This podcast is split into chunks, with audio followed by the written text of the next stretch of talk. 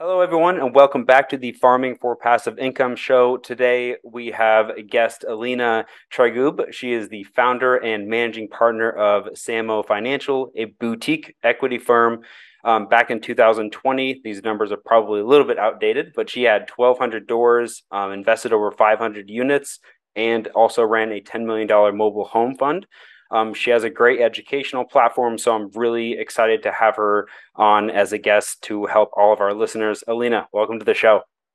Okay, so thank you. I'm really excited to be here. Appreciate you uh, inviting me over to yeah. your podcast. Absolutely. Um, thank you again for coming on. Your story is awesome. It's weird. You don't sound like an American. Um, I what's your what's your background? Did you um, come from somewhere else from for real estate, or um, how did you get in um, to real estate? Um, so be- before real estate, I actually had a successful 20 plus career, which before that started in tax accounting. And then I ended up being uh, an informational technology professional for 20 mm. plus years. So, yes, there, there was a long journey before that. Um, real estate came about because, uh, as a former tax accountant, I was looking for a way uh, to lower tax implications for my family, and real estate kept coming up. And so, um, through my extensive research, I came across syndications. Uh, took a leap and started investing in them as a limited partner and found that this was an amazing opportunity. And after speaking to my friends and uh, at the time colleagues at works realizing that most people have never heard of syndications i decided to uh, change that and impact communities and start my own company, Samo Financial, with the purpose of educating other people on how they can become sophisticated passive investors and uh, take advantage of the tax benefits, creating passive income for their families and impacting communities with us. So that's how Samo Financial was born. And um, in addition to that, so I no longer have my W 2 career, uh, but about a year and a half ago, Thank you, Casey. Um, about a year and a half ago, a friend of mine introduced me to a real estate fund manager um, guy. His name is Mike Zlatnik, and he leads TF Management Group, which is a real estate fund management company. Mike invited me to help them out and with investor relations, uh, which I spearhead to this day. So I continue with educating investors on one side and then spearheading investor relations for this real estate fund management company on another side. Awesome. So you have two things going. Yes. Very cool. They're they're kind of complementary, and you mm-hmm. know that's why it helps uh, to progress both smoothly. Yes, absolutely. And I love that you came from the accountancy background, really understanding the the true tax burden of, of a lot of businesses and investors. Yeah, I mean, um, I was happy to see that uh, you know my my uh, as a W two employee for me and my husband, the salaries were increasing, but uh, our tax brackets were increasing, and I was not happy to see that plus the AMT alternative minimum tax. So that has been bothering me for a while. So that's why I decided to take that action and find a way to uh, lower our uh, tax uh, liabilities, essentially, which real estate helps a lot with. Mm-hmm. And when you looked into those models, was it mostly from an active side, like buying buying assets yourself at first?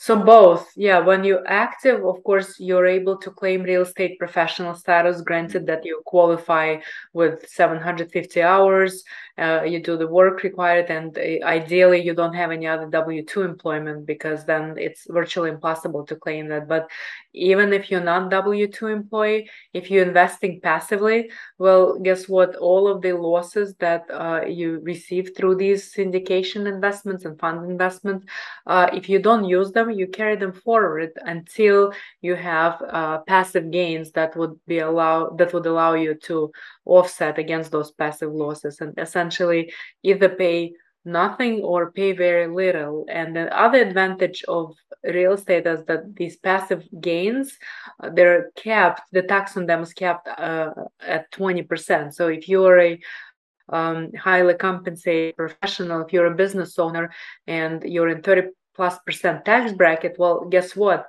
Mm-hmm. Your taxes are capped uh, at the 20% on those capital gains. So that's another huge benefit that you're getting off the bat with uh, investing in real estate and doing it passively. Mm-hmm. Yeah. And so the real estate professional status, only if you're active, only as the GP side, you can't claim any of that as the as the passive investor is the one of the correct. key takeaways yeah correct correct. Uh, gp or you can have your own uh, rentals. If you have your own rentals and doing something else in addition to that then uh, you can claim. But again i'm not a cpa always mm-hmm. tell people please consult with your cpa um, these are just the concepts that uh, most people want to hear about and understand and i'm always willing to uh, explain the concept in the layman terms so that other people can learn about it and take advantage of uh, this passive real estate investing. Mm-hmm. So, when you got started in the industry, Alina, did you start on the active side and then move into the passive, or are you doing both right now? Uh, I started on the passive side and then uh, gradually moved into active side. And yes, I'm doing both now. Okay. Which one do you like more? Uh, both have uh, its uh, pros and cons. I, I mean, yeah. just like everything else. But for me, it was also a matter of finding uh, the field that I would enjoy the most. Uh, you know, someone who's changed career careers multiple times. I never liked accounting. Um, I enjoyed information technology, but it's ran its, its course. I was at a point where, you know, um, I, I, actually received a pink slip uh, when COVID happened, but I was yeah. so happy it happened. And my only regret now that it did not happen sooner. Uh, because you know at that point when when, uh, when the pink slip came in i've already accumulated enough passive income for a family for me not to work. It was just you know it was such a cushy job that i didn't want to leave it. And when that came it was like a blessing in the sky so i was really really happy about that. Yeah sounds like great timing. Yeah it, it was perfect timing for sure. I mean I, of course i don't wish covid on any, anyone but the fact that the layoffs started happening that helped me personally for sure. Mm-hmm. So when that transition happened, did you go went full on into real estate? Yes. I did. I went full on in real estate and I just continued with my personal investments with growing SAMO. Um, and then uh, the introduction to the fund manager happened probably six months later. I, I didn't even, I wasn't looking, I wasn't expecting. Uh, it was a mutual friend who said, you, uh, who introduced us and said, you guys should talk. And uh, Mike and I started talking and we immediately hit it off. So it was not in the plans and uh, just happened naturally. That's perfect. That's usually how most good things happen. Yeah, I, I agree for, for mm-hmm. sure. And, mm-hmm. uh, I really enjoy uh, uh, being in this field because I know that I'm helping other people uh, to find this passive way to invest. Uh, I know that uh, real estate investing is not impacted by the stock market fluctuation. I mean, what the stock market is going through right now uh, is uh, absolutely incredible, and uh, people uh, are losing a lot of money on the stock market. So I always tell folks that, yeah, have some on Wall Street, but in addition to that, always invest in alternatives such as real estate because it's just it's such a an incredible tool and if you think of it, uh, real estate is is a tangible asset, uh, and you get to take advantage of appreciation. Uh, you know, when when the asset is repositioned, the um, units are renovated and the rents are increased. That indirectly forces the value of your property up, and that indirectly increases the appreciation of your property. You don't have to wait for it to increase; it's forced to appreciate.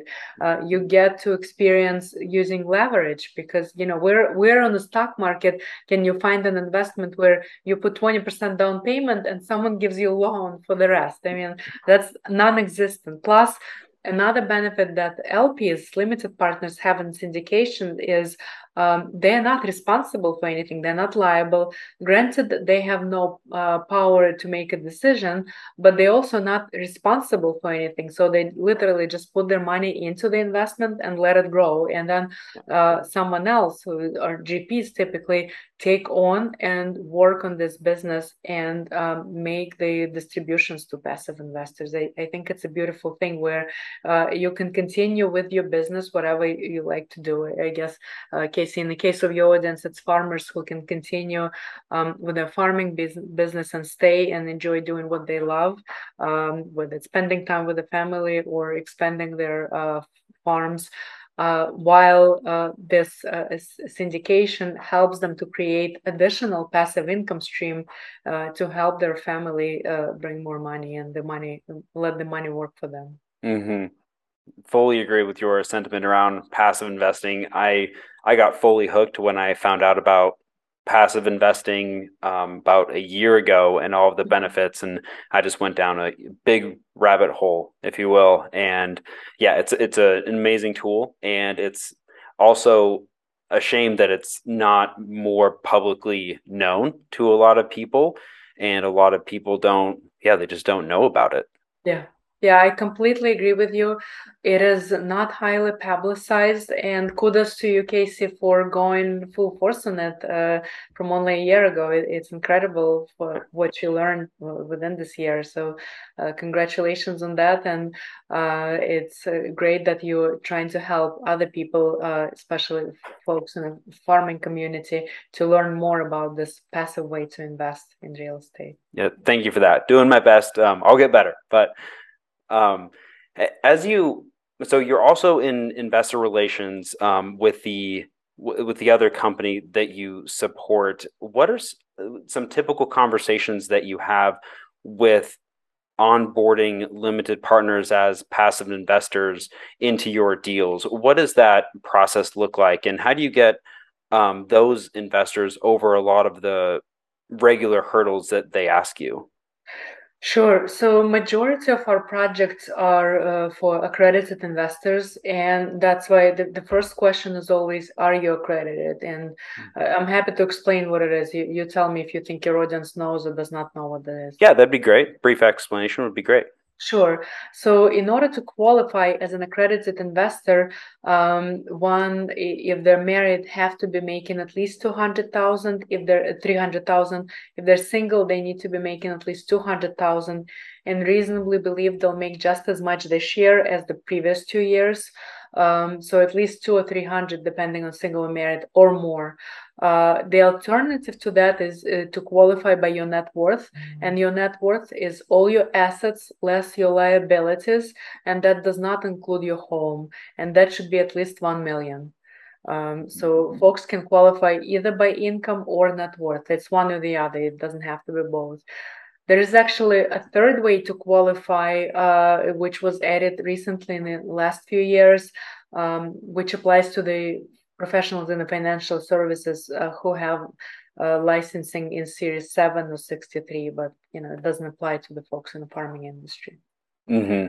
Yeah, so the first step is to qualify people eh, to see whether they're accredited or not, because honestly, I don't want to waste anyone's time. So I, I asked them that question. Once we know that, yes, they're accredited, the next step is to explain our products. In our case, in addition to doing syndications, we also offer funds, and each fund is aligned with a specific investment goal uh, of yours, whether it's growth or income or combination of things. Uh, and then I explain uh, to, to folks what each of these goals means and how we help them to achieve it, how the funds work and how they structure it. And we take it from there. Uh, usually people ask a few more questions and they want to review the materials before they come back and ask the follow-up questions. So at that point, either at second or third session, that's when the deep dive happens because at that point people already have reviewed your materials and they have a lot more questions so they can understand your investment best. And um, I, I don't leave any questions unattended. I want to make sure that people are uh, in full understanding what the offerings are about and that helps them to make an informed decision much faster because confused mind says no that's why i want them to be absolutely clear about what is it that we do uh, what is it that we offer and how they can take advantage of what we offer and how that aligns with their investment goals you know mm-hmm. if you um, help your uh, potential clients or existing clients um, answer all those questions and make it clear, then uh, the sky is the limit for, for them and for you, and you can help them tremendously. Yes, fully agree, Alina. And I love that you brought up aligning their interests with the interests of the funds because the the opportunities that your company likely provides it, it varies on geography varies by investment thesis perhaps could you walk us through how exactly you think about aligning those two in your two firms Sure. Uh, so when uh, you're asking about the product or alignment between two firms? Um, yeah, the the customer, the investor experience, and their um, investing mentality versus per- investing their capital into the right deal that they're looking for. Sure. Uh, so typically, uh, people are uh, split into uh, three categories. There, there are folks that are um, at the point where they just want to generate immediate passive income. That's all they're interested in. They need money to live off of, and they have a chunk of funds that they want to invest and generate that passive income. So I tell them then potentially you want to look at our income fund. Um, then there are other people that say, um, I have little kids. I'm going to continue working for at least five, maybe 10 years. Uh, I don't need the money right now, but I, I want to see the, my money multiply down the road. And I tell them that we have this growth vehicle, growth fund, that would be a, a potentially good investment for you to review. And then we review the terms of that. Um, or a syndication, because a, a, lot of syndications, uh, with us at least, are typically value add multifamily value add syndications, and they're uh, more than typically are growth oriented. So we review that with them as well. Uh, and the third fund that we have is called Tampa Opportunity Fund. And this fund is really for people that would like to have a combination. They want to see a little bit of growth and a little bit of income. And so while this fund also provides immediate passive income uh, through distributions to investors, just like the Tampa Income Fund, but it also gives them some tax advantages through the growth component in this fund. So that's mm-hmm. that. A little bit of both. Best yeah. of both worlds. Yes, exactly. So that's the combination. That's really solid. So, in when you are vetting the opportunities to bring into your fund, are you looking at certain geographies um, for for those investment assets, or um, are there just certain ones that you guys stick to? Great question, Casey. Yes, we always look at geography and uh, other aspects. So, what we do in general in our funds, all our funds are fund of funds, and we typically diversify them in three different ways. Number one is, as you mentioned, geographically, we invest nationwide.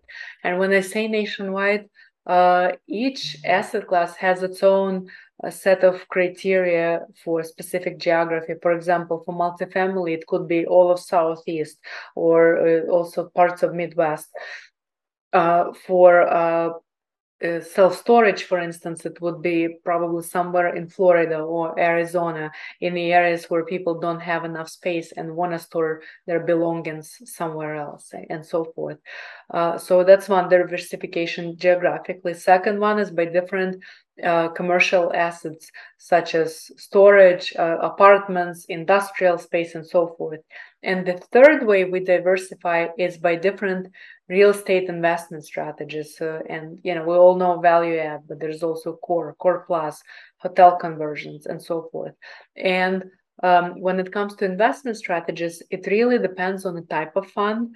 Uh, because while value add or hotel conversions are perfect for growth fund, uh, for a, fund that's income uh, driven, they may not be perfect. But what we do in that case is we um, look at the offering and we discuss it with the operators and uh, we try to find a way to negotiate the terms that would be aligned with a particular fund. For instance, for the income fund, we would need something that offers immediate passive income.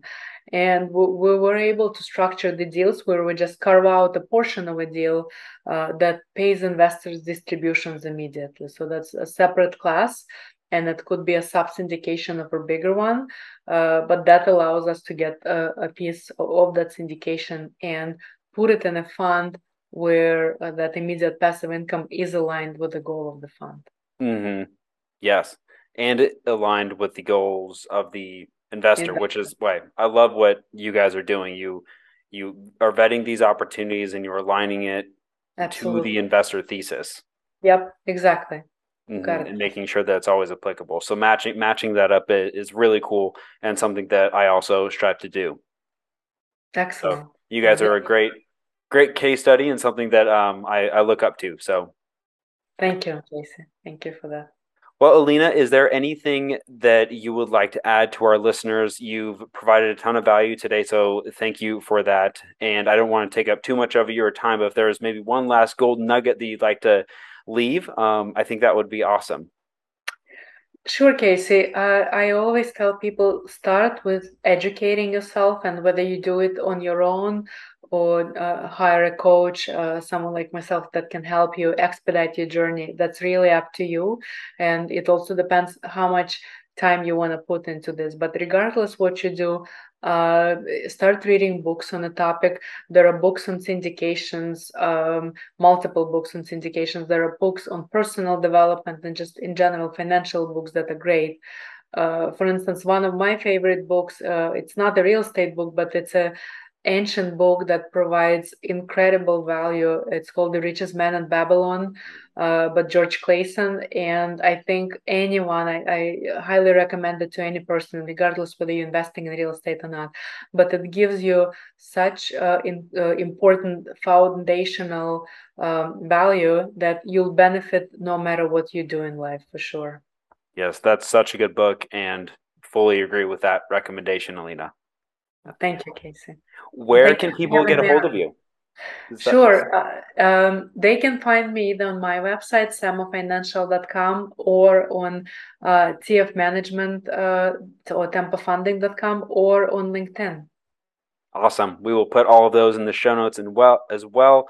And that concludes it. Thank you again, Alina. It was great having you on. And listeners, thanks for listening in, and we'll talk next time. Thanks, Lena. My pleasure, Casey. Bye. Bye.